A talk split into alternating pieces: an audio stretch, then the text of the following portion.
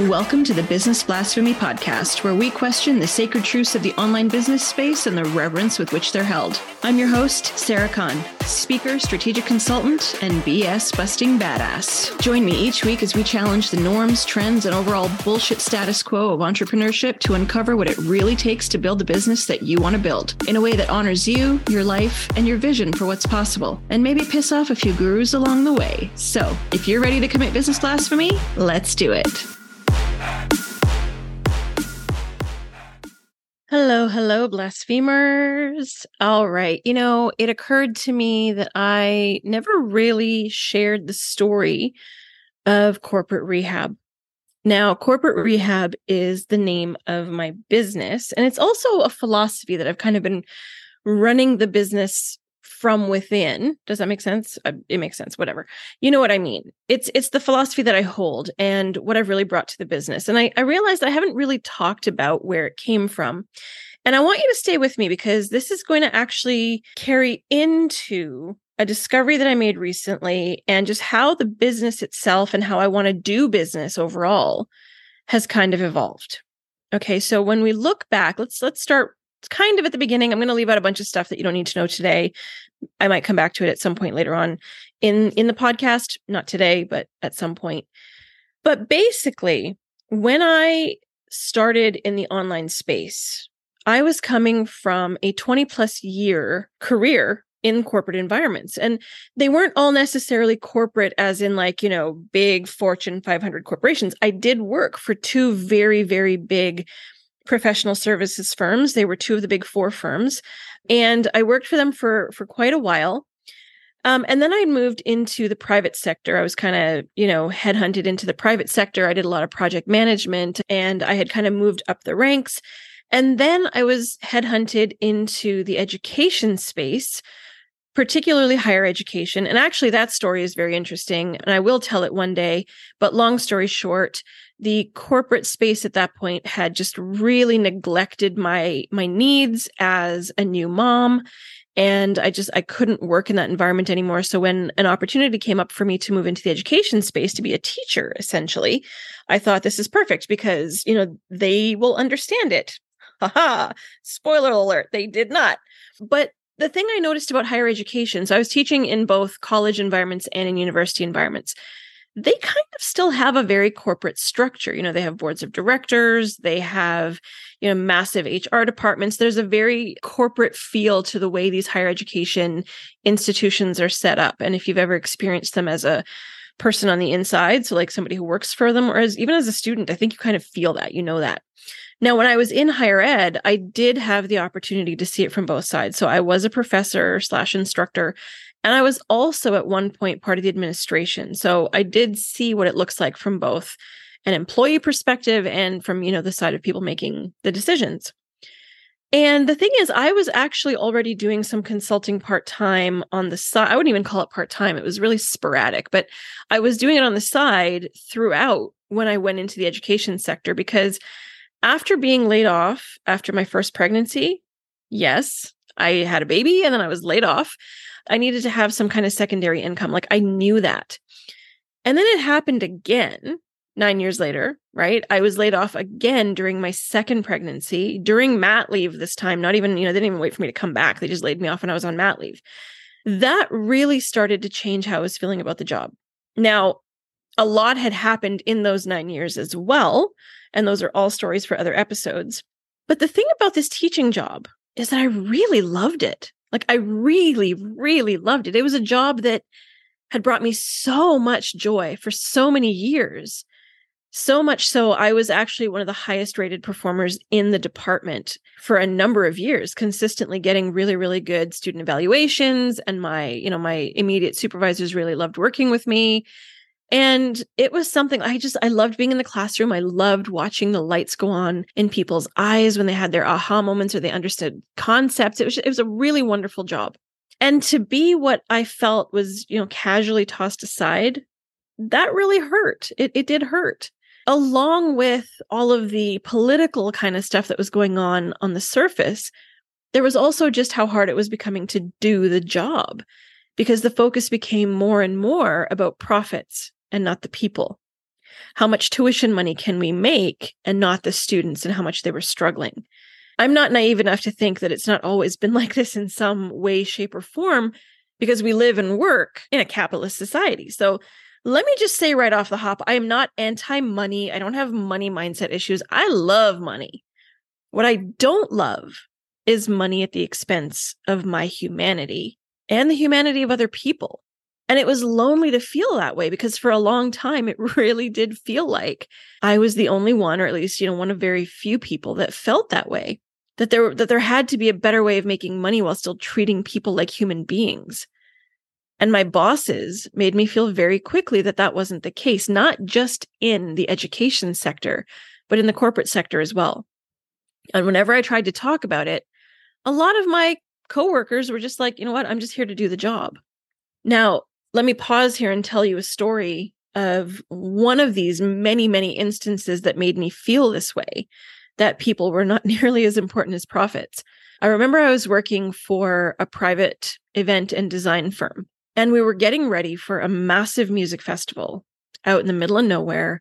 I was on site, I think it was day two or three of the build. So we hadn't, you know, the music festival hadn't started. We were in the build phase of it. We had about a week and a half to two weeks of building the, you know, the entire structure of the festival. And I was sitting in our management trailer and I received a phone call. And the phone call was from my doctor. They had found cancer. And obviously, that was a bit of a shock because I was also newish to that particular role. I'd only been working for the organization for about a month at that point. I was in shock when I took the call. I called my husband. You know, I, I went home. I drove home. It was about an hour drive to go home.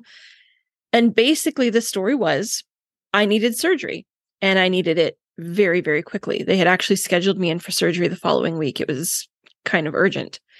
And so I went and had my surgery. And thankfully, everything went well. And I was in recovery and there was no trace of the cancer left. I was in the hospital, I believe, for about six or seven days. And then they sent me home, but they made it very clear that I needed at least a month of recovery time at home. And so I got home, I got situated so that I could, you know, rest and I had all my needs taken care of. And I got in touch with my employer and I said to them, So this is the advice from the doctor. I'm going to need a month off to recover and recuperate. And I'm not lying when I tell you that the very clear directive that came back was this you can have 10 business days, otherwise, you won't have a job to come back to. I will never forget those words. It was a shock to me. But being the person I am, 10 days later, I was back at the office, neck heavily bandaged, still drinking through a straw, eating through a straw. I could not eat any solid foods. I still felt like my head was going to fall off because of the way my stitches were. Like it was just, it was a really bad situation, but I was back at work. And that's just one of many examples where the company won out because guess what? You need a job. And I'm just going to pause here and say, for all of those people whose immediate advice is, well, you should have just gotten another job. If it was that easy, and I think I've said this before, we'd all be working in jobs that we loved and where we felt respected. Jobs are not that easy to come by, particularly when you have bills to pay, when you have a mortgage to pay, when you have food to put on the table. It's not as easy as that. And if it was easy, I would have done that, but I couldn't. I needed the money. That's the story most of us, I think, can relate to. So that's just one of many stories, but it was really hard to feel anything other than stuck, right? And the pandemic only exacerbated those feelings of being alone, of being stuck, of not fitting in because you had a different mindset of how you wished things were. And it was the lockdown that made me realize that I couldn't thrive or survive any longer in cultures that were so corporate because we're sitting here in the middle of a global pandemic lives are being lost all around us and i i just couldn't do it anymore and the cancer story, like I said, it's one of many instances where I was made to feel like put up or shut up. And again, you don't always have the option of throwing your papers up in the air and walking out. So during the pandemic, November of 2020, that's when I went full time into my business. I turned my sometimes consultancy into a full time thing. I won't talk about the evolution of my journey in the online space from then until today, but Suffice it to say, I've fallen prey to many of the tactics and the ways of doing things, the ways of doing business in the online space that I now just rail against on a regular basis. I'm human. And that was how business was done. I've done the bro marketing. I've done pain point marketing. I've done hustle culture. I, you know, I, I've done all of those things because again, that's how business is done. But I was able to tell myself that because I was an entrepreneur and I was working for myself, it was easier to treat people how I wanted. And that was the important thing. And it was to an extent.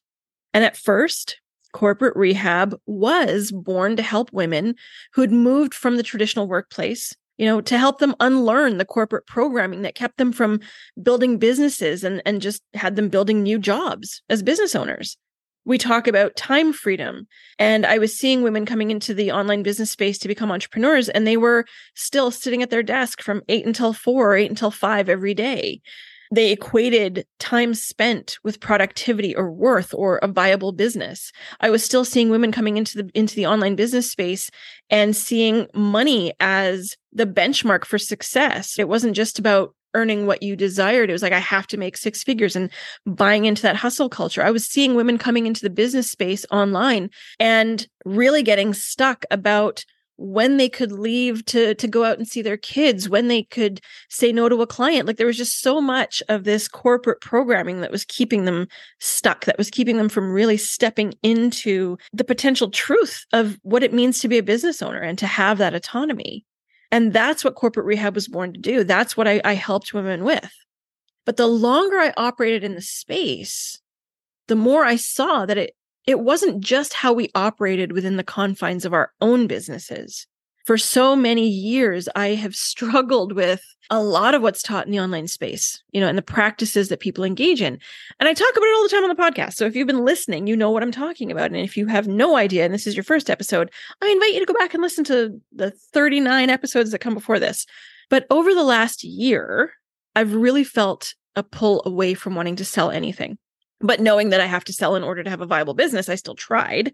And every time I did, I lost the excitement around what I knew was a really solid offer that people actually needed. I would build this offer out because I would see these needs that people had in the business space. And I would get really excited and I would launch them. And then immediately I would lose interest, not because the offer was terrible, because I, I, created them from my vast pool of experience and knowing the needs of entrepreneurs in the online space. But I couldn't figure it out. Like, why was it that I was launching these offers and then feeling like I don't want to do this anymore? And so I kept telling myself what coaches had told me before and what the common rhetoric in the space has told me that I was just shitty at sales or I had blocks of some kind money blocks, mindset issues, abundance, I don't know, freaking blocks, or that my offers weren't strong enough. But it's finally starting to dawn on me that that's not it at all. What's actually going on is I'm struggling with everything because everything still exists within a very limited paradigm.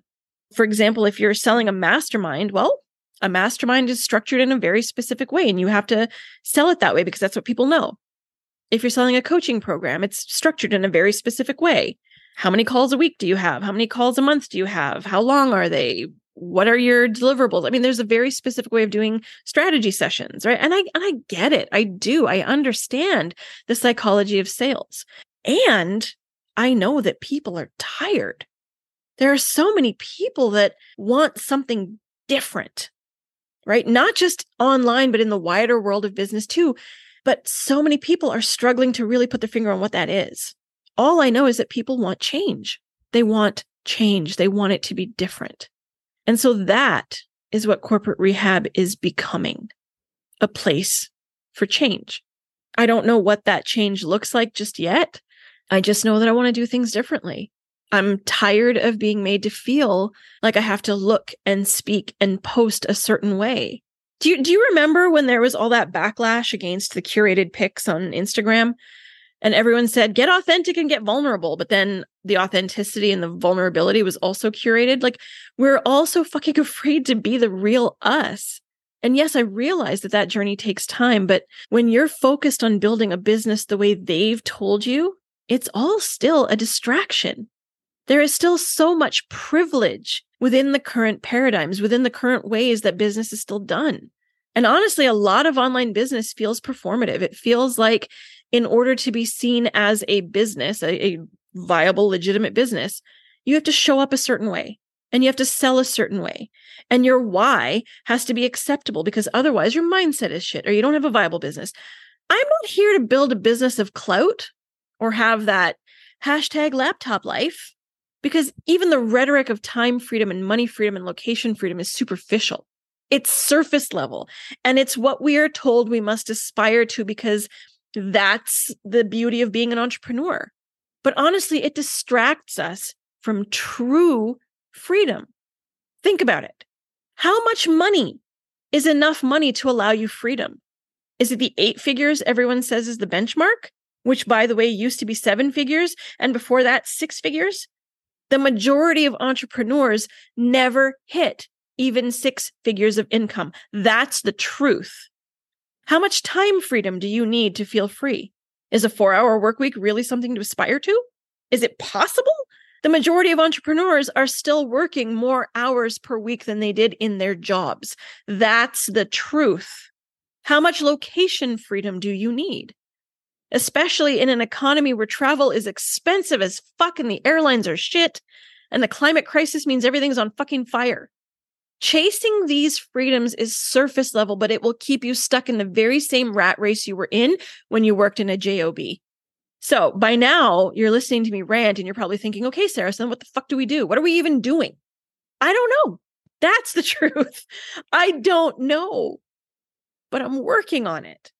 I just know that so much of how business is done sticks in my throat because it's still rooted in their way in a capitalist, narrow minded, tunnel vision, patriarchal way. I want, honest to God, freedom. Everything feels so stuck, and I'm not naive enough to think that having a business is going to suddenly change or alleviate all of the struggles the vast majority of us are currently experiencing and will probably continue to experience because that's life. But I want the business to feel like an extension of me rather than just one more thing I have to worry about. And don't get me wrong, businesses require work, they require dedication, but it's the hustle culture and the lack of understanding and misinformation that is also keeping people feeling trapped. That is the liberation I am talking about. That is the freedom I'm talking about. Having the basics in place, the foundation, knowing that my plan is solid, knowing that I can take time off to be with my family if they need it, and not constantly stressing about the business stuff not constantly having to be in launch mode or selling or hustling or feeling controlled by or addicted to the business, because that's what business feels like these days. So, what is my goal now? What is corporate rehab all about? Stripping away all of that. Let's do business how we want to fucking do it. And if you don't know what you want or how you want it, that is where you start. Because the truth is, most of us don't have the context for knowing business any other way. So now corporate rehab and the philosophy that I've embedded in my business and in my work is to go back to basics. And that starts with you. It starts with really understanding who you are, what you want, and why. And I don't mean the superficial start with why that we all know and love. I mean your golden thread, your core truth, your singularity. If you're an astronomy nerd like me, what do I mean by singularity? A central, immensely powerful guiding principle that fundamentally shapes everything around it. That's where we have to start because it's not enough to do business the way we've been doing it, seeing the structure that exists and trying to fit offers and marketing and our own goddamn identities into those structures. It's to figure out who we are and build the structure to support that instead and I will help you learn the really fundamental pieces all businesses need so we can stop being distracted by the noise designed to keep us in a state of lack, of, of not good enough, of shit that always just feels just that little bit out of reach because that's what I was feeling. I know business. I've been in it for like three quarters of my life. Why the fuck was everything so hard? And when I stopped and went back to my core truth, my singularity, everything became clear. Everything cracked wide open. I don't have all the answers yet, but I do have a shit ton of questions and I'm going to keep asking them. And if I don't like the answers, you're going to continue to hear about it. So if you are ready to do business in a fundamentally different way, starting with you at the core, drop me a DM, book a call, let's talk. All the links are in the show notes. You know where they are because things are shifting. And I really feel like the entire world is primed for the change it needs. We just need to be brave enough to take those first steps. And I will walk those steps with you because you can have success without all this BS. And it's time we started putting our money where our mouth is. I'll talk to you soon. That's it for this week. Thanks for listening to the Business Blasphemy Podcast. We'll be back next week with a new episode, but in the meantime, help a sister out by subscribing and if you're feeling extra sassy, rating this podcast. And don't forget to share the podcast with others. Head over to businessblasphemypodcast.com to connect with us and learn more. Thanks for listening. And remember, you can have success without the BS.